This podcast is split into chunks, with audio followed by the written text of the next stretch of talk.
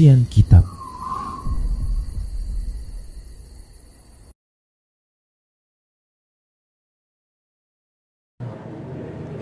Assalamualaikum warahmatullahi wabarakatuh.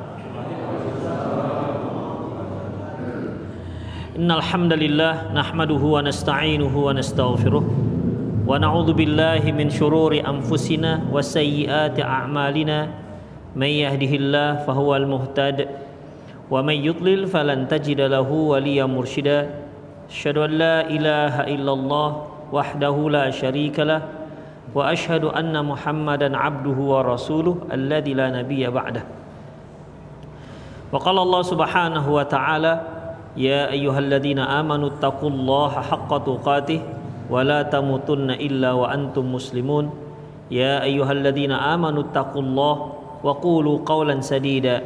a'malakum wa yaghfir lakum dhunubakum wa man yuti'illaha wa rasulahu faqad faza fawzan 'azima يا أيها الناس اتقوا ربكم الذي خلقكم من نفس واحدة وخلق منها زوجها وبث منهما رجالا كثيرا ونساء واتقوا الله الذي تساءلون به والأرحام إن الله كان عليكم رقيبا. أما بعد إن أصدق الحديث كتاب الله. وخير الهدي هدي محمد صلى الله عليه وسلم وشر الأمور محدثاتها وكل محدثة بدعة wa kulla bid'atin dhalalah wa kulla dhalalatin finnar.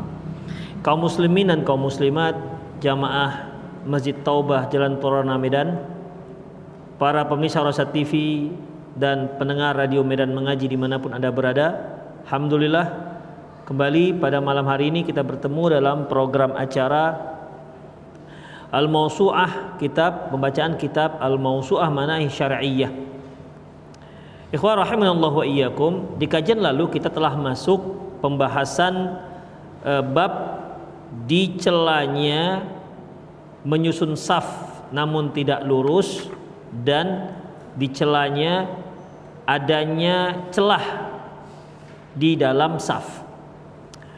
Kita sudah bacakan beberapa hadis seperti hadis Abdullah bin Mas'ud di mana Rasulullah sallallahu alaihi wasallam dalam meluruskan saf beliau sampai memegang pundak-pundak para sahabat uh, untuk meluruskan pundak-pundak tersebut. Kemudian juga dalam hadis uh, Abdullah bin Umar di mana Rasulullah SAW menyebutkan memerintahkan para sahabat supaya meluruskan pundak, kemudian menghilangkan celah. Lantas beliau juga memerintahkan untuk me melembutkan tangan ya melembutkan tangan dan jangan biarkan ada celah kata beliau karena celah tersebut akan dimasuki oleh syaitan kemudian ikhwah Allah iyyakum kita juga sudah masuk pada fikih bab di mana dalam fikih bab menyebutkan bahwasanya setan yang masuk di celah di celah di celah yang ada di saf ya itu adalah setan dalam bentuk kambing setan dalam bentuk kambing. Namun bukan berarti harus ben, harus besarnya seperti kambing. Bentuknya seperti anak kambing tidak harus besarnya seperti anak kambing. Karena kalau kita katakan dia sebesar anak kambing berarti anak kambing baru bisa masuk kalau dia paling tidak seberapa ya? E, 20 cm ya. Kalau celah itu 20 cm barulah masuk anak kambing. Tapi kalau masih 5 cm, berarti belum bisa masuk anak kambing. Begitu kalau kita artikan besarnya seperti anak kambing. Kalau masih masih ada satu tak satu telapak tangan, nggak bisa masuk anak kambing, berarti nggak bisa masuk setan. Kan begitu jadinya ikhwah. Namun nggak begitu maknanya. Ya, Rasulullah Shallallahu Alaihi Wasallam mengatakan bahwasanya ya uh, sadul khalal hilangkan celah Jangan biarkan ada celah, jadi rapatkan. Karena nanti akan masuk anak kambing, akan masuk setan di celah tersebut dalam bentuk anak kambing. Itu ikhwah. Kemudian ikhwah azallahu iyyakum. Yang ketiga taswiyatu sufuf tatimmu bi ayyal siqar rajulu minkabahu biminka bi sahibih wa ka'bahu bi ka'bi sahibih meluruskan saf itu akan menjadi sempurna jika jamaahnya melengketkan melekatkan bahunya dengan bahu teman sebelahnya dan mata kakinya dengan mata kaki temannya. Yalsiku itu ikhwah melengketkan. Makanya kalau dalam bahasa Arab lasik itu artinya apa plaster kalau kita bilang apa? Sol, so, soletip eh soletip nah, itu kan lengket dia. Kalau kalau dia ada perantara antara selotip dengan apa yang mau dilengketkan nggak selotip namanya. Nggak selasiban namanya. Demikian. Jadi yalsik yalsik itu ya lengket. Itu dia. Yalsik itu ya lengket.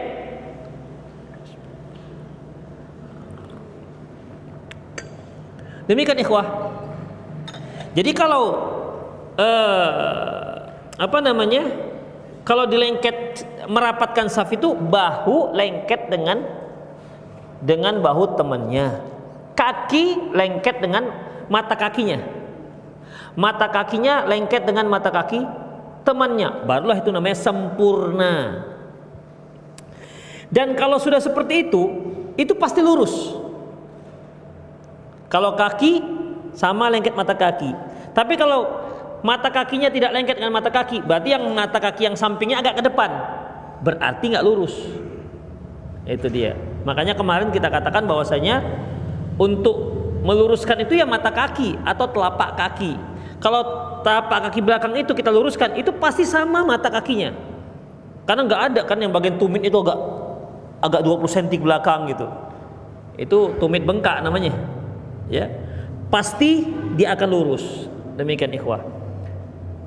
Apa demikian prakteknya? Ya. Apakah demikian prakteknya? Iya. Wa yadullu ala dzalika fi'l sahabati ridwanullahi alai anhum.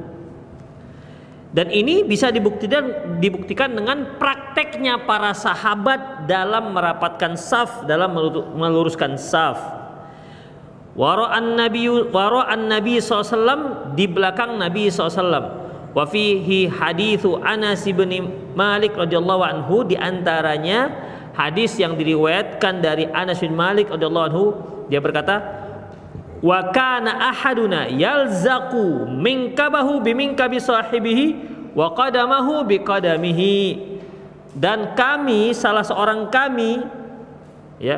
Ini kalau kita artikan salah seorang kami ahaduna itu wa kana ahaduna salah seorang kami melekatkan bahunya dengan bahu temannya dan kakinya dengan kaki temannya dari sini juga kata-kata wakana ahaduna ada ustaz yang mengatakan berarti ahaduna seorang saja katanya. Itu dia. Wakana ahaduna yalziqu min kabahu kabih wa qadamahu qadamih. Salah seorang kami Nah, itu dia. Dia mengatakan begitu. Salah seorang kami meleket, melengketkan, melekatkan bahu dengan bahu, tumit dengan tumit. Karena di sini salah seorang kami berarti nggak semua, satu orang aja. Demikian ikhwah rahimanallah wa iyyakum. Tidak begitu ya, tidak begitu uslub dalam bahasa Arab. Ya. Jadi ikhwah wa iyyakum, ketika karena karena ahaduna bukan berarti dia satu orang aja, ya kami artinya itu. Ya. Artinya kami melengket melekatkan bahunya dengan bahu temannya. Demikian ikhwah. Jadi kalau dikatakan ahaduna salah seorang kami, nggak akan mungkin bisa salah seorang saja. Satu orang aja melengket nggak mungkin. Orang yang melengketkan bahunya dengan bahu temannya itu itu paling tidak ada berapa orang? Dua. Kan nggak jadi nggak jadi satu jadinya. Ya, jadi dua. Kenapa? Dia harus melengketkan bahunya ke bahu temannya. Berarti dua orang minimal. Demikian. Makanya yang mengartikan ahaduna itu berarti hanya satu saja yang melengketkan, sisanya tak melengketkan, berarti tak apa-apa, tidak bercelah. Astagfirullah. Mengapa dari pendalilan ini Wakana ahaduna akhirnya dia tidak perlu tidak disunahkan melengketkan. Sementara yang lain itu banyak sekali. Jangan biarkan celah masuk setan itu itu dikemanakan? Apakah karena kita ingin memenuhi selera masyarakat? Kebiasaan masyarakat yang nggak nggak nggak merapatkan saf kaki dengan kaki bahu dengan bahu, akhirnya kita artikan hadis seperti itu tanpa mempedulikan hadis-hadis yang lain ini kan tidak amanah ilmiah namanya ikhwah. Ya, tidak amanah ilmiah. Demikian. Jadi makna daripada wakana ahaduna salah seorang kami artinya kami itu artinya kami melengketkan, melekatkan bahunya dengan bahu temannya, tumitnya dengan tumit temannya. Itu artinya ikhwah. Ya. Jadi kalau kalau kita review lagi misalnya, kita ulang lagi hadis-hadisnya yang telah kita baca, maknanya ya begitu bukan satu orang aja begitu sehingga kalau satu orang sahabat akhirnya Rasulullah berulang-ulang dengan dengan dengan berbagai macam riwayat ya dari mulai rapatkan jangan tinggalkan celah masuk setan di situ setan yang berbentuk anak kambing kemudian melengketkan bahu dengan bahu tumit dengan tumit ini banyak sekali nggak akan mungkin satu orang ini ya Gak mungkin hanya satu orang saja yang melaksanakannya. Demikian ikhwah rahimani Allah wa iyyakum. Makanya apa ya ikhwah? Uh, dalam pelaksanaan Islam ini nggak bisa kita kita menyesuaikan dengan apa yang banyak dipraktekkan oleh masyarakat. Kita harus koreksi, ya.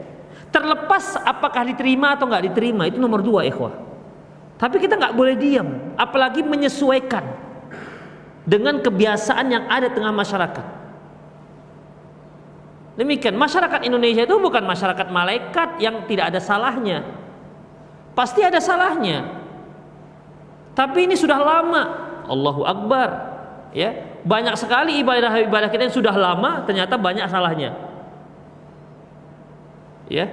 Demikian ikhwah rahimanallahu. Mungkin antum pernah dengarlah pendalilan dari salah seorang ustadz, ya ustadz kondang di Indonesia di mana dia mengartikan ahaduna itu ya satu orang aja. Berarti lebihnya juga nggak ada masalah. Selebihnya nggak lengket nggak apa-apa. Karena yang melaksanakan yang melaksanakan pada zaman kami itu satu orang aja. Itulah ikhwafiddin rahimanallah wa iyyakum ya. Jadi nggak begitu maknanya. Tidak begitu uslub bahasa Arab. Wa tarjamalahul Bukhari biqaulihi babu ilzaqul minkabi biminkabi wal qadami bil qadami fi saf. Imam Bukhari membuat bab bab melekatkan, melengketkan melengketkan bahu dengan bahu dan tumit dengan tumit. Masa sih gara-gara satu orang bisa Imam Bukhari membuat sebuah bab, membuat sebuah sebuah istimbat hukum? Demikian ikhwah. Ini satu hal yang mustahil kalau hanya dilakukan oleh satu satu orang. Itu ikhwah rahimanallah wa iyyakum. Taib. Bab melekatkan bahu dengan bahu. Ini Bukhari ya, dibuat bab. Sebelum beliau me, me, mencantumkan hadis-hadis tentang merapatkan saf, kemudian meluruskan saf, beliau buat bab al-ilzaqul minkabi bil minkab wal qadam bil qadam fi saf melekatkan bahu dengan bahu, tumit dengan tumit, fisaf di saf. Demikian ikhwah, di saf. Ya. Jadi ini masalah yang serius. Kita harus rubah. Dan kita pun yang sering melekatkan kaki dengan kaki, seringnya bahu tak lengket, ya kan? Seringnya bahunya nggak kena, Kenapa? Karena terlalu mengangkang kakinya. Terlalu mengangkang. Apabila kaki terlalu mengangkang, itu tidak bisa bahu kena. Itu dia. Terkadang terpancing mengangkang dikarenakan orang yang di sebelah tidak mau rapat. Akhirnya macam mengangkang begitu.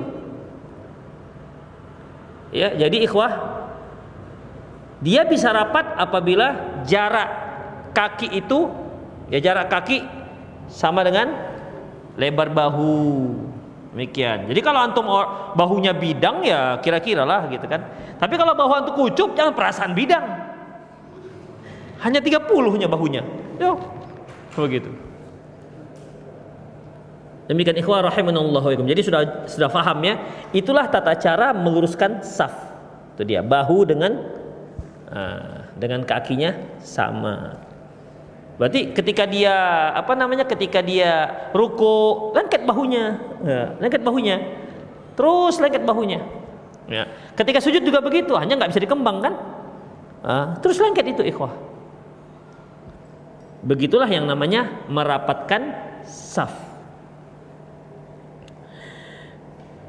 Nah, di sini cara merapatkannya kalau yang tadi uh, kalimatnya al kaab bil kaab ya kan? Mata kaki dengan mata kaki. Kemudian di sini al qadam bil qadam tumit dengan tumit. Berarti yang yang melekat di kaki itu bukan jari kelingking kaki. Nah, ini nih. Jadi lengketnya gitu sih. Macam kalau ada apa namanya kalau ada kosletnya kan tis tis tis gitu lumayan lah daripada enggak jadi sebenarnya ya begini dia lurus jadinya. Ya lurus jadinya. Jadi enggak begini kakinya. Uh, itu kalau kita di di saf Baik. Selanjutnya, wa haditsun Nu'man wa haditsun Nu'man bin Bashir, adapun hadis Nu'man bin Bashir dia mengatakan faraitur rajulu yulziqu minkabahu biminkabi sahibihi wa ruq wa rukbatahu bi rukbati sahibihi wa ka'bih wa ka'bahu bi ka'bihi. Oh, ini lebih apa lagi nih? Lebih lebih apa? Lebih rapat lagi. Kata Nu'man bin Bashir, aku lihat seorang laki-laki ini, seorang laki-laki juga jadinya, kan satu orang aja gitu. aku melihat seorang itu melekatkan bahu dengan bahu temannya, lutut dengan lutut temannya dan mata kaki dengan mata kaki kawannya. Berarti atas lengket, tengah lengket, bawah lengket. Itu gimana itu ikhwatiddin? Intinya rapat lah gitu, rapat ya rapat. Memang betul-betul rapat. Ya memang betul-betul rapat. Itulah cara merapatkan saf yang sempurna. Waqad khafiyat hadhihi sunnah ala kathirin min a'immatil masajid fa innahum hina ya'muruna bitaswiyati yadhunnuna annahum bil manakibi dunal aqdam dan sunnah ini banyak yang tidak diketahui oleh banyak para imam masjid.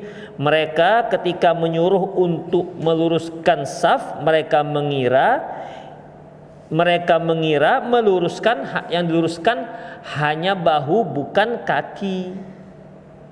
Itu ikhwah. Ya, kalau kita lihat juga memang para imam-imam masjid ada yang jenisnya itu dia menghadap ke kiblat sambil mengatakan stau soft lurus rapat tapi dia menghadap kiblat ya menghadap kiblat kira-kira praktek Rasulullah itu menghadap kiblat apa enggak? Enggak.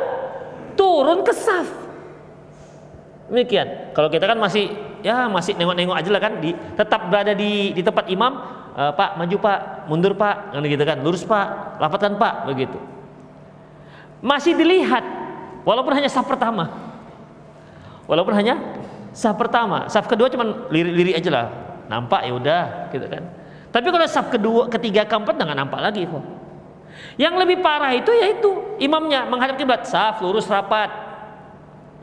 Entah mana yang mau dirapatkan, entah mana mau yang di diluruskan.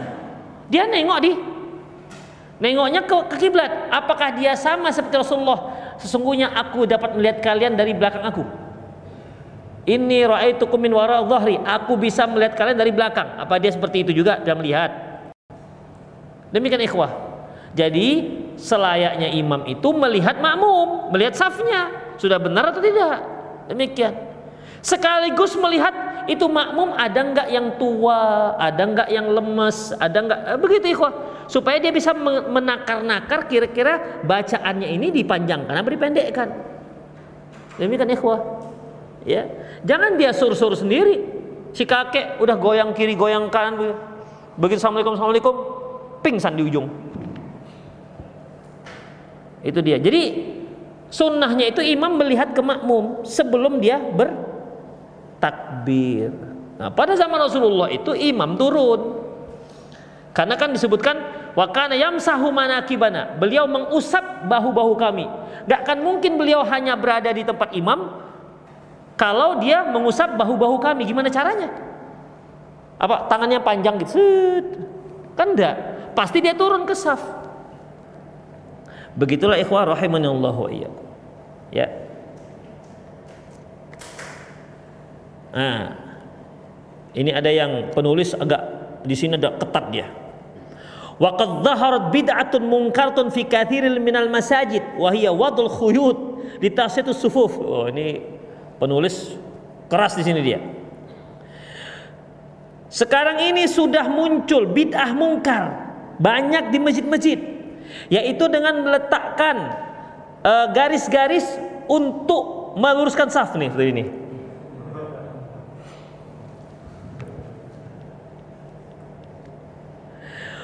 Wa fiha syarrun min jihati syatta. Ini di sini mengandung banyak keburukan dari berbagai macam sisi. Awaluha annaha amatat hadi sunnah. Yang pertama, dia telah mematikan sunnah. Wa akhiruha anna tusabbibu fi katsiri min al-ahyani ta'thul musallin mimma yalhaqu adzabihim. Yaitu menyebabkan banyaknya gangguan terhadap orang yang melaksanakan salat A'adhanallahu wa iyyakum minal bid'ah. Semoga Allah melindungi saya dan kalian dari kebid'ahan.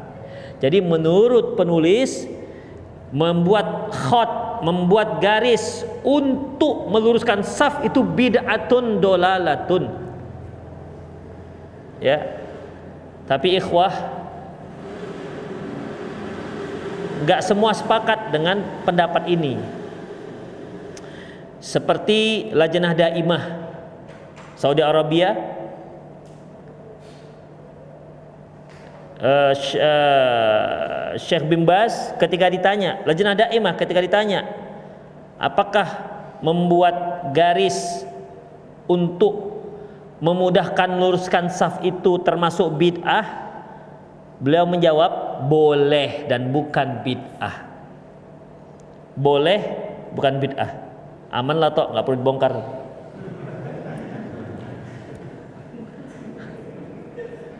Boleh dan tidak bid'ah Syekh Muhammad bin Saleh Utsaimin mengatakan yang dikatakan bid'ah itu adalah satu ibadah yang tidak ada dasarnya sementara ini adalah satu satu sarana yang bisa mencapai satu tujuan syariat yaitu meluruskan saf. Demikian. Makanya Syekh Muhammad bin Shalih Utsaimin, Syekh bin Bas, ya, mereka mengatakan bahwasanya tidak bid'ah, boleh tapi tidak bid'ah. Demikian ikhwah rahimanallahu ikum. Jadi nggak sampai bid'atun mungkaratun ya. Nggak sampai bid'ah yang mungkar. Allahu alam bisawab. Saya juga cenderung pada pendapat Lajnah Daimah karena ini apa namanya untuk mendapatkan untuk mencapai satu kelurusan saf ya supaya makmum lebih mudah untuk meluruskan saf. Allahu alam bisawab nomor empat. Yang bagi alal imami ayyubashara taswiyat ayyubashara taswiyat as-sufufi qawlan wa fi'lan. Hatta ya'qilul musalluna dzalik hendaklah imam itu dia yang langsung itu yubashiru. Dia yang langsung meluruskan saf baik secara ucapan maupun cara fi'lan fi'lan itu apa aksi ada aksinya bukan sekedar saf lurus lurus bukan dia turun untuk meluruskan saf jadi di, di, di, diperintahkan kemudian ada aksinya ya seperti Rasulullah Ya Rasulullah katakan, "Stau, saf luruskan." Dia turun sambil mengusap bahu para sahabat. Begitu seharusnya. Ya. Begitulah seharusnya. Ini termasuk sunnah mahjur, ikhwah. Sunnah yang sudah nggak nggak dipakai lagi. Sunnah yang sudah langka dilaksanakan oleh kaum muslimin, di mana meluruskan saf dengan ucapan sekaligus aksi. Ada praktek, ada ada ada apa namanya? Ada perbuatannya, ya. Ada perbuatan untuk meluruskan saf. Demikian. Umar bin Khattab malah pakai tongkat. Wah begitu. Selanjutnya ikhwah hatta yakil musalluna dzalik hingga orang yang sholat orang yang akan sholat mereka faham bahwasanya begitulah meluruskan saf. Wa fihi Nu'man bin al-Bashir radhiyallahu anhuma dalam masalah ini ada disebutkan dalam hadis Nu'man bin Bashir radhiyallahu anhu, karena Rasulullah SAW yusawwi sufufana hatta ka'annama yusawwi biha kidah. Bahwasanya Nabi SAW meluruskan saf kami seperti meluruskan susunan gelas. Kita nyusun gelas bagaimana supaya rapi? Tuh, dirapi-rapikan gitu kan? Nah, gitu dia. Jadi bukan gelas lurus, enggak ada ada perbuatannya.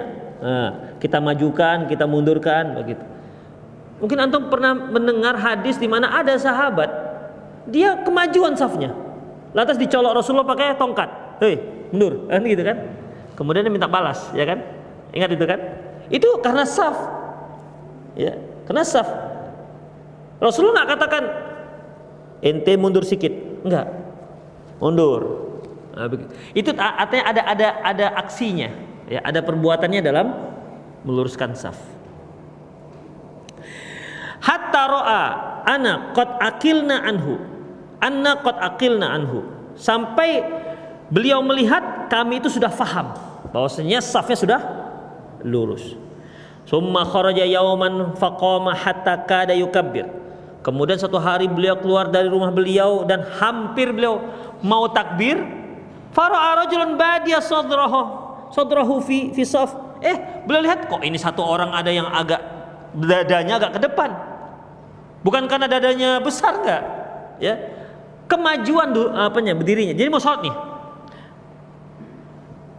Ente kok ke depan gitu. Sampai seperti itu ikhwah, ya. Kalau kita kan alah udahlah gitu kan. Kita kan begitu, tapi enggak enggak jadi Rasulullah takbir. Lantas ikhwah, qala ibadallah la tusawwunna sufakum aw la yukhalifanna Allah baina wujuhikum.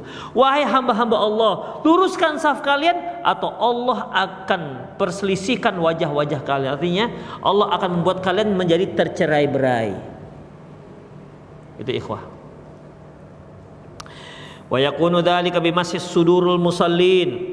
Itu semua beliau lakukan dengan mengusap dadanya para orang yang sholat jamaah wa amarom beliau, uh, beliau perintahkan mereka untuk rapat. Wa tafaqqadal farj wal khalal wal mubadar ila saddiha. Dan mencari-cari mana yang ada celah disegerakan untuk dirapatkan. Tengok pak itu rapatkan pak. Nah, begitulah kalau begitu seharusnya. Masuk ke saf kedua ini kurang rapat kurang lurus. Udah lurus. Masya Allah begitu Begitu seharusnya ikhwan. Itu belum rapat Pak, rapatkan. Mata kaki dengan mata kaki Pak. Wah, itu kalau anak muda bi langsung siap gitu kan. Orang tua pulang dia.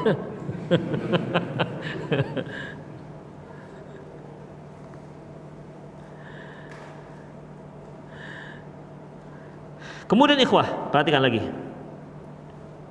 Al-khamis yang kelima, yang bagi alal musallin idza umiru bitaswiyati sufuf ayulinu ayulinu bi aidi ikhwanihim. Hendaklah orang yang sholat jika imam memerintahkan mereka untuk meluruskan saf hendaklah dia melembutkan tangan tangan tangan tangan apa nama tangannya dengan tangan temannya. Ya seperti yang kemarin. Allahu Akbar lembutkan. Jangan Allah Akbar. Oh. Yang sebelahnya? Ih kreak kawan ini gak begeming gitu kan demikian nggak nggak nggak enak terasanya ya saya yakin antum pernah pernah merasa saya pernah merasa Allahu Akbar saya waktu itu nggak tahu apakah memang dia tangannya kuat memang memang jenisnya begitu kan ada orang memang memang tangannya kuat ya bukan tangannya lembut macam kita gini Tapi tetap nggak enak terasa di dada. Ih, nantang kawan gitu kan. Keras sekali. Demikian. Jadi ikhwah rahimanallahu wa iyyakum ya, beliau katakan uh, hendaklah dia uh, dia lembutkan tangannya. Wa idza jaa rajul ila safi yadkhulu fihi fayambaghi ayyulinu kulla kulla rajul min kabaihi hatta yadkhul fi saf. Apabila ada satu orang kemudian dia masuk ke saf, hendaklah masing-masing ya kedua yang kiri dan kanannya juga melembutkan tangannya. Ya kalau memang rapat ya harus rapat beginilah jadinya. Di, di, di, dilembut-lembutkan supaya bisa masuk. Tapi kalau ditegang-tegangkan begini nggak bisa rapat jadinya. Kemudian wafihi masalah ini hadithu ibnu hadithu ibnu Abbasin radhiyallahu anhuma ada disebutkan dalam hadis yang diriwayatkan oleh Ibnu Abbas radhiyallahu anhuma qala dia berkata qala Rasulullah sallallahu Rasulullah wasallam bersabda khiyarukum alyanukum manakib fis salat. Orang yang terbaik di antara kalian adalah orang yang paling lembut. Nah, yang paling lembut pundaknya ketika dia sholat. Ya dilembut-lembutkanlah Allahu Akbar. Ya, lembutkanlah begitu. Wa qad istadalla Ibnu Qudamah fil Mughni. Imam Ibnu Qudamah dalam kitab Mughni berdalilkan dengan ucapan Nabi SAW walinu bi aidi ikhwanikum. Hendaklah kalian lembutkan tangan kalian dengan tangan teman-teman kalian. Ala jawazi jadbi minas saf. Ya ketika Rasulullah katakan lembutkan tangan kalian lembutkan tangan tang, tangan kalian dengan tangan tangan teman kalian. Ibnu Qudamah mengatakan ini menunjukkan dibolehkannya dibolehkannya mengeluarkan seseorang dari saf. Ini biasanya kalau yang di belakang ya satu orang. Jadi ketika dia ditarik oleh kawannya kan biasanya pundaknya tarik. Udah. Kalau dia kuatkan berarti kan nggak mau. Karena dia lembekkan, dia lembutkan berarti dia itu hadis ini menunjukkan berarti dia ya dia mengikuti apa yang diinginkan oleh kawannya yang menarik dia ke belakang. Karena itu arti itu termasuk dalam arti lembutkan bahumu dengan temanmu itu kata Ibnu Kudama. Jadi ketika ditarik ada lembut gitu kira-kira. Gitu. Ngerti maksudnya? Ya. Rasulullah, uh, Rasulullah kan katakan lembutkan bahu kalian. Berarti kalau ada temennya yang di belakang sendirian, Saf sudah penuh, temannya ada di belakang sendirian, dia tarik ke belakang. Kalau dia nggak mau, berarti kan nggak lembut. Kalau dia lembut kan berarti begitu kan? Akhirnya ke belakang. Demikian. Itu pendalilan Ibnu Kudamah dalam kitab Mughni.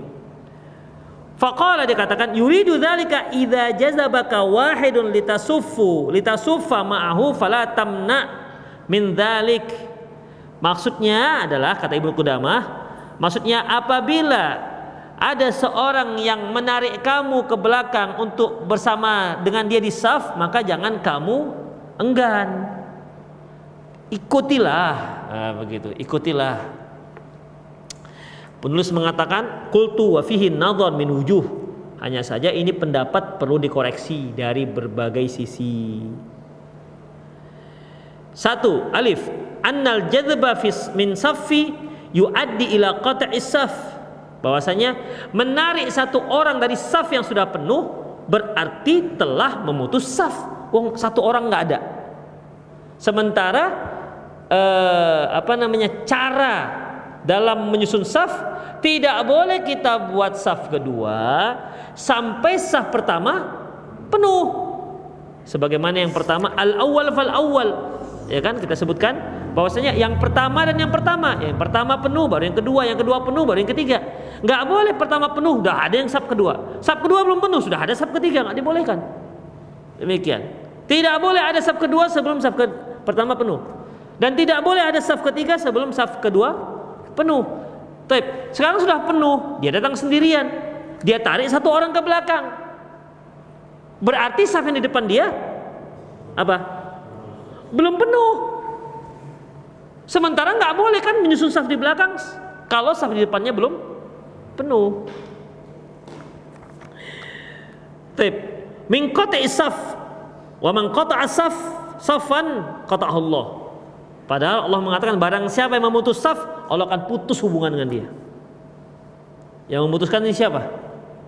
Yang di belakang, yang ditarik, yang ditarik, yang menariknya. B. Ba. Anna Abu Daud fassarahu.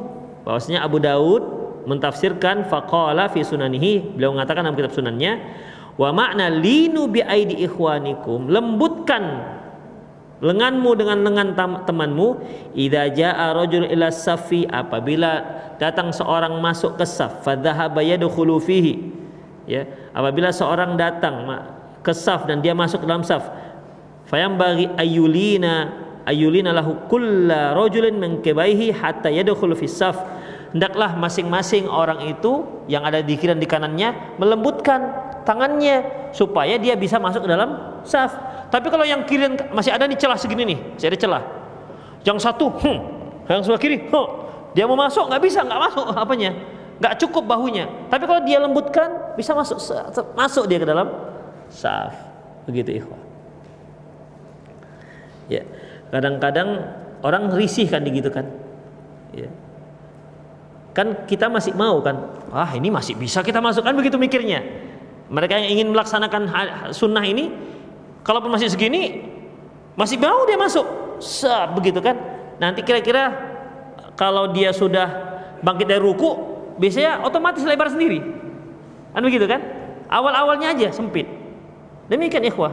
Tapi kalau orang nggak terbiasa tengok nggak mau dia belakang nggak terbiasa dia dengan yang namanya merapatkan saf Kemudian wa tafsiru rawi aula min tafsiri ghairihi. Tafsir si perawi itu lebih diutamakan ketimbang tafsir yang lain.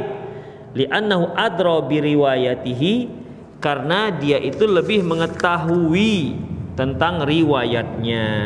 Demikian ikhwah rahimanallahu iyyakum. Idza dakhala rajulu idza walam yajid furjatan fis safi apabila seorang datang dan dia tidak melihat ada celah yang membu, uh, yang apa namanya ada ada celah untuk masuk ke dalam saf fi safin yadkhul fiha fala yajuzu lahu ay yajzaba rajulan akhar akhiru minas saf. Maka dia tidak boleh menarik menarik seorang dari saf depan. Saf yang di depannya di saf terakhir lah berarti. Dia nggak boleh menarik satu orang di saf yang terakhir untuk mundur ke saf dia li'anna yufdi ila ijadil furjatan fi saf. Karena itu akan membuat celah besar dalam saf. Wal masyru'u saddul khalal wa tarasi. Sementara disyariatkan itu menghilangkan celah menutup celah dan lurus. Wa ma warada fi jawazil jadbi minasaf la yasih. Adapun adapun hadis-hadis yang menyebutkan bolehnya bolehnya menarik satu orang dari saf untuk ke belakang supaya ada teman yang saf di belakang. Itu hadisnya nggak ada yang sahih. Waduna kal bayan. Di antaranya ini berikutnya. Dari Muqatil bin Hayyan anna Nabi sallallahu alaihi wasallam qol. Bahwasanya Nabi sallallahu alaihi wasallam bersabda injaa falam yajid ahadan. Apabila dia datang ke masjid ternyata tidak ada satupun orang yang bisa berdiri satu saf dengan dia karena sudah penuh maka fal yatah fal fal yahtalij ilaihi rajulan min saf hendaklah dia tarik satu orang ke saf dia. Fal yakum ma'ahu supaya berdiri bersama dia. Fama a'zama ajrun al mukhtalij sungguh orang yang tarik itu besar sekali pahalanya. Nah itu dia. Ya. Hadis ini doif. Hadis doif didoifkan oleh Imam Baihaqi dan juga disebutkan Imam Abi Daud dalam kitab Marosil. Imam Zahabi mengatakan hadis ini mu'dol. Muqatil bin Hayyan juga doif. Jadi nggak bisa dijadikan sebagai dalil. B. An Wasibah radhiyallahu anhu. Kalau dia berkata, Ra'a Rasulullah sallallahu alaihi wasallam rajulan shalla khalfas sufuf wahdah Nabi SAW melihat seorang laki-laki sholat di belakang sendirian, di belakang saf. Faqala ayyuhal musalli wahdah ala ala wasalta ila saf. Wahai yang salat sendirian bukankah engkau sudah sampai ke saf? Au jararta au jararta ilaika rajulan. Atau kenapa enggak kamu tarik satu orang ke ke saf kamu? Faqama ma'aka biar agar dia bisa berdiri bersamamu. Ya. Ada ait salatak kalau begitu ulangi salatmu jadi kata Rasulullah kamu kenapa salat sendirian di saf? Kenapa nggak kamu tarik satu orang ke belakang? Karena kamu nggak tarik satu orang ke belakang kamu salat sendiri di saf berarti kamu harus mengulangi saf mengulangi salat nah, karena kan nggak sah salat di belakang saf sendirian. Nah, hadis ini doif jiddan. Nggak bisa dijadikan sebagai dalil. Yang ketiga, Ani bin Abbas radhiyallahu anhu anna Nabi SAW qal bahwasanya Nabi sallallahu alaihi wasallam bersabda, "Idzan taha ahadukum ila safin apabila salah seorang kalian sampai ke saf, waqad tamma sementara safnya sudah sempurna, wal ya wal yajad wal wal bada ilaihi rajulan yukimuhu yukimuhu ila jambi. Hendaklah dia menarik satu orang agar orang tersebut berdiri di sampingnya. Hadis ini hadis diriwayatkan oleh Imam Tabrani, hadisnya maudhu palsu. Jadi ikhwah rahimanallah wa iyyakum, tidak ada satupun hadis yang sahih yang mensyariatkan kepada kita kalau kita masuk masjid sementara saf sudah sempurna penuh hanya kita sendiri di belakang tidak ada disyariatkan ya uh, untuk menarik satu orang ke belakang ya tidak disyariatkan makanya Sejak saat ini yang mendengar para pemirsa di rumah dan pendengar radio Medan mengaji ya jangan lagi menarik satu orang di dari depan saf. Di saf yang depan kita untuk berdiri di belakang kita. Untuk berdiri di samping kita. Karena hadis yang nggak ada yang soheh ya. Karena hadisnya nggak ada yang soheh kalau ternyata dia mau kita tarik ke belakang berarti man koto asafan kata Allah. Barang siapa yang memutuskan saf maka Allah putuskan hubungan dengan dia. Tuh, yang narik lah berarti. Yang narik dan yang mau ditarik. Jadi kalau kita tarik gimana? Ya diam aja. Tarik lagi, biar aja. Begitu. Ya. Ya nanti setelah sholat baru jangan emosi ya. Oh, usah begitu, jangan emosi. Ya dia ditarik-tarik kadang-kadang kan ikhwah ada juga yang ya mungkin dia yakin kali dengan itu kan. Tarik yang belakang gitu. Tariknya begini. yang mau balik lagi ke belakang. Dalam hati anti abis salam. Maksudnya berarti kasih tahu bukan mau dibogem kan. Demikian ikhwah rahimanallah wa iyyakum. Jadi intinya ya intinya saf itu lurus dan lengket rapat bahu dengan bahu tumit dengan tumit kalau bisa lutut dengan lutut Jadi dari mulai bahu, lengket, bahu lengket, pinggul juga lengket berarti kan? Pinggul lengket, betis lengket. Kalau lebih besar betisnya dengan dengan lebih besar betisnya ketimbang lututnya, nggak kena tuh lututnya. Ya. Bawahnya yaitu uh, tumitnya. Itulah yang seharusnya ikhwah. Ya, itulah yang seharusnya dalam menegakkan saf yang sempurna sempurna. Kemudian tidak boleh menarik satu orang dari saf yang sudah sempurna agar dia berdiri di samping kita.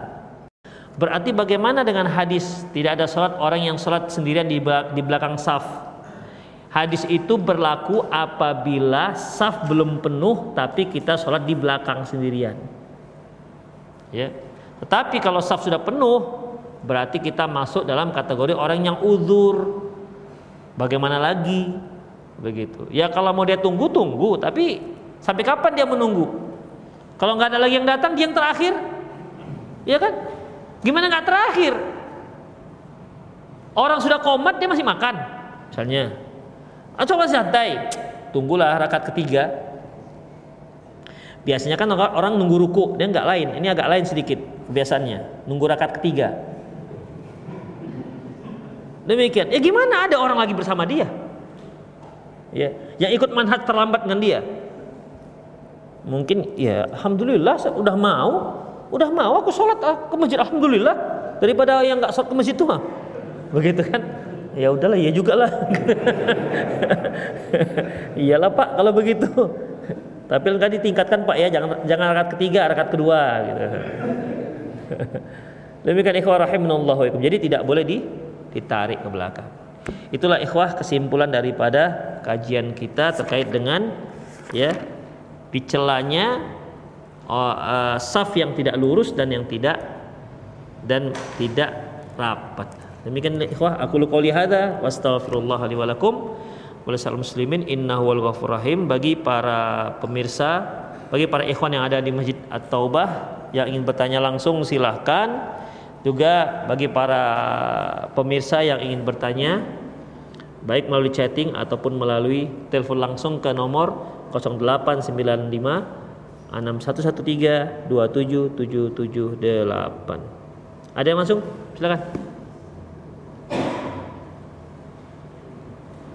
Ada yang masjid? Ya. Ya. Ah.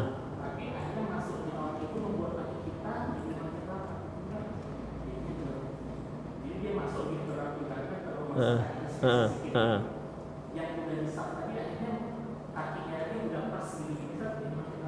Uh. Kok bisa kakinya nggak masuk, bahunya masuk? Jadi macam macam kipas lah jadinya, macam macam apa jadinya? Apa namanya seperti ini? Apa? Uh, goreng pisang? Kan gitu jadinya. Uh.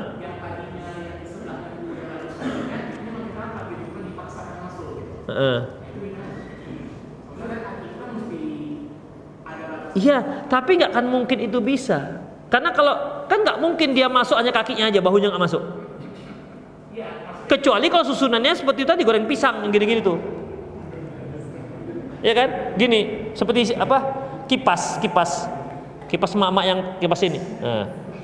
Jadi gini lah kawan. Bahu kawan satu di sini, bahu satu lagi di sini. Jadi nggak akan mungkin. Pasti dia kalau dia bisa masuk masuk bahu, otomatis dia bisa masuk kaki itu dia ya paling gini-gini lah begitu gitulah nggak apa-apa itu rakaat pertama aja ikhwah rakaat kedua nanti udah apa otomatis dia bisa ngerenggang sendiri apa namanya menyesuaikan perhatikanlah awal-awal kita masuk itu sempit kadang-kadang ada kaki kita itu nggak seimbang satu agak kemari gitu kan jadi kita eh agak lain ini dirinya kita ya kan agak lain diri kita karena karena yang satu kuncup, yang satu agak kemari. Jadi beginilah kita. Begini kaki kita. Insya Allah rakaat pertama aja sabar antum. Ya sabar. Gak usah dipijakkan kaki kawan sebelah. Demikian. Insya Allah yang kedua nanti bisa menyesuaikan sendiri. Demikian. Ya, gitu dia. Ada lagi?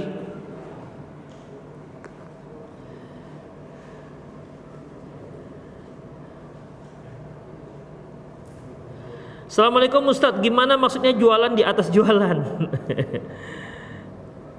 jualan di atas jualan, saudaramu. Uh, sebentar, oke ini dulu lah ya kita. Halo, halo. C ya, silakan Pak, coba dimatikan uh, Bapak coba menjauh dari televisi dulu atau dimatikan suara televisinya. Waalaikumsalam ya Pak, silakan. Ya, silakan Bapak dari Jambi. Ya.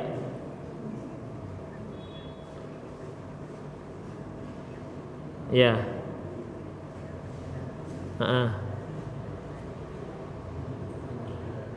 okay, ya. Udah, Pak? Ya. Waalaikumsalam. Jadi Bapak yang dari Jambi ini bertanya, saya sholat di masjid, tapi imam tak pernah nyuruh merapatkan saf. Tak pernah menyuruh lurus. Itu bagaimana dengan sholat sholatnya? Ikhwah, sholat makmum sah. Ya, sholat makmum sah. Hanya saja, hanya saja uh, karena uh, saf tidak dirapatkan, ya saf tidak dirapatkan dan imam tak bertanggung jawab atas itu, maka itu akan ditanggung oleh imam. Ya. Ketidaksempurnaan itu ditanggung oleh imam karena imam tidak peduli. Atau mungkin karena imam nggak tahu. Tapi saya yakin imam nggak tahu, nggak ngerti masalah sah begini. Atau imam mengerti tapi sungkan dengan jamaahnya. Bisa seperti itu ikhwah. Ya kita aja kalau jadi imam ya. Untuk nyuruh yang orang-orang tua Pak tua rapatlah Pak tua. Rasanya aduh kasihan begitu kan? Ada demikian ikhwah. Jadi namun intinya sholatnya sah ya. Intinya sholatnya sah insya Allah bagaimana maksudnya jualan di atas jualan saudara? Ikhwah al bay' bain al bai'atain e, menjual di atas jual temannya begini ikhwah misalnya e, ini sama seperti LB Najasyi namanya. Misalnya teman kita sedang bertransaksi, ya. Berapa ini HP Pak? Kata teman kita harganya 6 juta. Udah. Datang temannya. Dengan saya aja Pak, dengan saya 5 juta. Loh, ini belum selesai ceritanya ini. Ya. Maka nggak boleh kita menjual di atas jualan teman kita. Biarkan dulu selesai mereka. Kalau sudah putus antara mereka, ya, baru kita boleh mengajukan. Tapi kalau mereka masih transaksi, mereka masih jual beli, al bai' bil khiyar, malam yatafarraqa. Jual beli itu masih memiliki hak untuk memilih, artinya hak untuk memilih di situ masih ada nego. Ya, kalau mereka putus ya putus. Ya nggak putus berarti mereka harus sampai selesai. Kalau seandainya sudah selesai, kemudian yang si pembeli bawa barang, si penjual ngantongi uang, sudah terpisah mereka. Kemudian setelah terpisah, datang lagi si pembeli, Pak nggak jadilah. Maka si penjual mengatakan kita sudah pisah Pak. Uang jadi punya saya, barang jadi bapak. Kecuali kalau si penjual udah nggak apa-apa. Tapi kalau dia katakan enggak, selesai udah masalahnya. Demikian. Atau si pembeli besoknya datang lagi. Aduh Pak, si pembeli si penjual mengatakan, "Pak, gak jadilah Pak yang barang kemarin saya jual." Nah, ini padahal pisah ini. Nggak bisa lagi, Malah metafarraqah. Demikian ya. Jadi ketika masih transaksi jual beli tidak boleh kita menawarkan barang kita kepada si pembeli. Demikian Allah a'lam Ada lagi pertanyaan tuh Ini kita bukan masalah jual beli ya, masih masalah saf ini. Gimana? Bentar ya, ada kita dahulukan dulu yang pemirsa. Apa? Halo? Halo?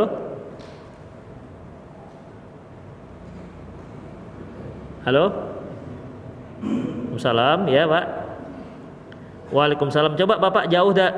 Coba jauhkan dari televisi atau televisinya dimatikan aja suaranya. Fokus saja dengan HP. Ya silakan. Ya silakan Pak.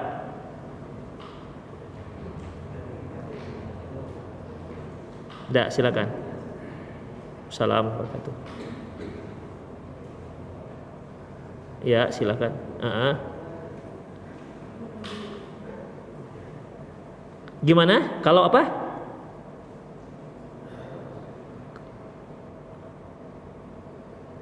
Oh iya, udah Pak itu aja. Oh, oh. oh ya masya Allah. Dari dari bapak siapa? Oh, Pak Sarta. Jazakallah jazakallah khairun Pak. Barakallahu fiik. Tep. Dari Pak Sartoyo Palembang. Pak Sartoyo Palembang mengatakan apa hukumnya nonton pengajian dari televisi? Hmm. Ya Ikhwah rahimanallahu wa iyyakum. Pada dasarnya Rasulullah sallallahu alaihi wasallam mengatakan man salaka tariqan yaltamisu fil ilma sahalallahu tariqan al jannah. Barang siapa yang menempuh jalan menuju surga uh, menuntut ilmu maka Allah akan mudahkan jalannya untuk menuju menuju surga. Menuntut ilmu menuntut ilmu ya itu hukumnya wajib. Adapun sarananya terserah. Ya. Sarananya terserah. Apakah melalui radio, apakah melalui televisi, ataukah melalui HP misalnya, dia nanya ustadz kemudian ustadz menjelaskan atau melalui video call misalnya, ya. Maka dalam masalah ini hukumnya mubah. Atau melalui media Zoom misalnya. Ya, media Zoom yang ada yang ada videonya. Ini semua merupakan sarana. Sarana penunjang untuk menuntut ilmu. Ya. Hukumnya apa? Boleh. Hukumnya boleh. Bahkan kalau kita tidak bisa menuntut ilmu kecuali dengan sarana ini. Misalnya di luar wabah sudah luar biasa, pokoknya keluar rumah meninggal gitu misalnya. Ya, saking ngerinya itu misalnya, ya. Kita hanya bisa nonton televisi. Maka televisi sarana televisi ini menjadi wajib. Kemudian para ustadz juga apa namanya memberikan ilmunya melalui televisi menjadi wajib. Kenapa? Karena menuntut ilmu itu hukumnya wajib. Mau menyampaikan ilmu hukumnya wajib. Kalau tidak ada yang lain, seperti yang saya katakan tadi. Tapi ya, ya jauh lah kan begitu. Pokoknya yang keluar rumah meninggal gitu misalnya begitu. Ya entah apa di luar rumah nggak tahu lah kita misalnya maka malayutim mubihi wajib bahwa wajib apa saja yang tidak sempurna suatu wajib maka dia apa saja yang membuat sesuatu sesuatu yang wajib itu menjadi tak sempurna maka sesuatu itu menjadi wajib. Malayutim mubihil wajib illa bi wajib. Apa saja yang tidak sempurna melakukan satu kewajiban kecuali dengan sesuatu itu maka sesuatu itu hukumnya wajib. Demikian ikhwah. Jadi boleh. Ya silakan. Boleh. Tak dikatakan bid'ah pula. Ya tidak dikatakan bid'ah. Karena ini adalah sarana. Sebagaimana sabda Rasulullah antum a'lamu bi umur dunyakum. Kalian lebih tahu tentang tentang dunia kalian ya seperti uh, internet dan lain-lainnya ya silakan ya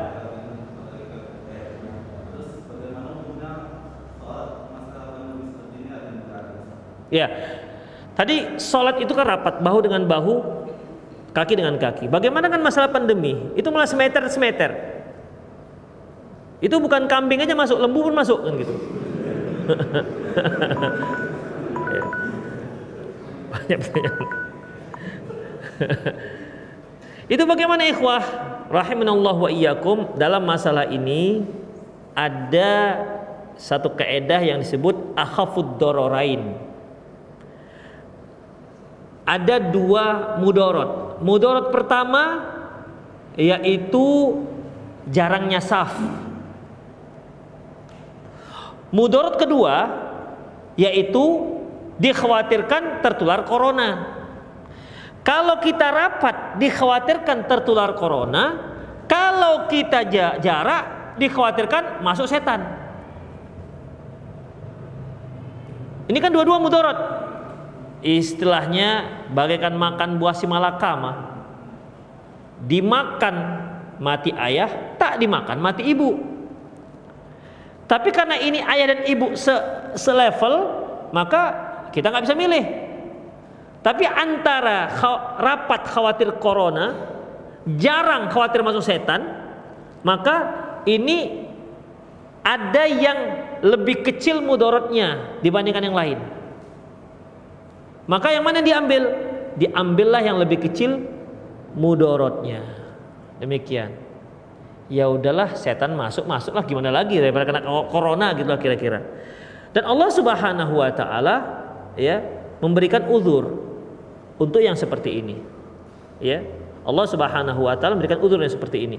Dan para ulama juga sudah memberikan sudah memberikan fatwanya boleh. Ya, sudah memberikan fatwa boleh dari Saudi Arabia, Yordan, Mesir, membolehkan. Ya. Untuk apa namanya? Untuk mengantisipasi wabah. Untuk mengantisipasi yang namanya wabah. Karena Rasulullah katakan firra minal majdum firaraka minal asad. Larilah kamu dari penyakit nular sebagaimana kamu lari dari dari melihat harimau. Demikian. Itu bagi yang masih mau ke masjid. Bagi yang memang khawatir sekali, nggak ke masjid, ya sudah, lain lagi ceritanya. Berarti dia dapat uzur, dia karena khawatir kalau ke masjid bawaannya macam corona di sekeliling itu misalnya begitu kan. Takut sekali misalnya, ya sudah. Daripada dia was-was, akhirnya Al-Fatihah nggak ingat, misalnya begitu, saking was-wasnya. Ya sudah di rumah, misalnya begitu. Saking khawatir sekali. Demikian. Tapi janganlah kita khawatir itu pas di masjid aja. Melihat masjid corona aja masjid ini semua. Tapi kalau di di kafe santai dia. Di restoran makan, makan mie pansit santai dia dengan kawannya. Setengah-setengah meternya orang itu. Gak ada corona. Di masjid sudah jarang pun corona aja. Nah, ini kan berarti nggak fair namanya ikhwah. Ya. Makanya dalam masalah ini kita harus apa namanya harus betul-betul fair tentang masalah ini ya itu kembali kepada kita masing-masing ya tentang kekhawatirannya Allah alam bisawab Uh, saya baca dulu dari ini ya, dari chatting banyak yang masuk.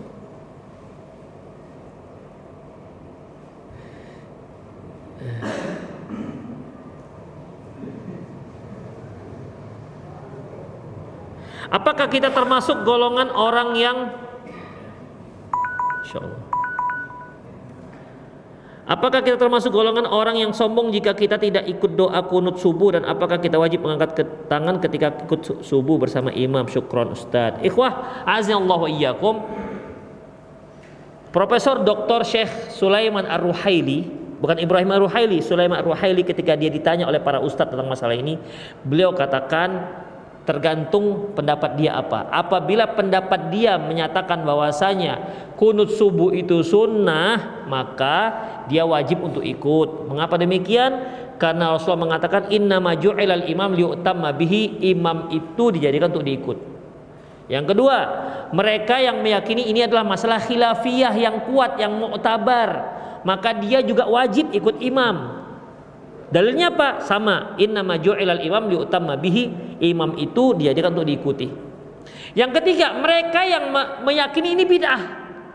Maka dia tidak wajib untuk mengikuti imam. Tidak harus mengangkat tangan dan juga tidak harus kunut subuh. Allah alam bisawab. Ikhwah itu sajalah kajian kita pada malam hari ini. Semoga apa yang kita bahas bermanfaat. Aku lu qouli hadza wa astaghfirullah li wa lakum muslimin innahu wal ghafur rahim. Subhanakallahumma wa bihamdik asyhadu an la ilaha illa anta astaghfiruka wa atubu ilaik. Wa akhir da'wana alhamdulillahirabbil alamin. Assalamualaikum warahmatullahi wabarakatuh.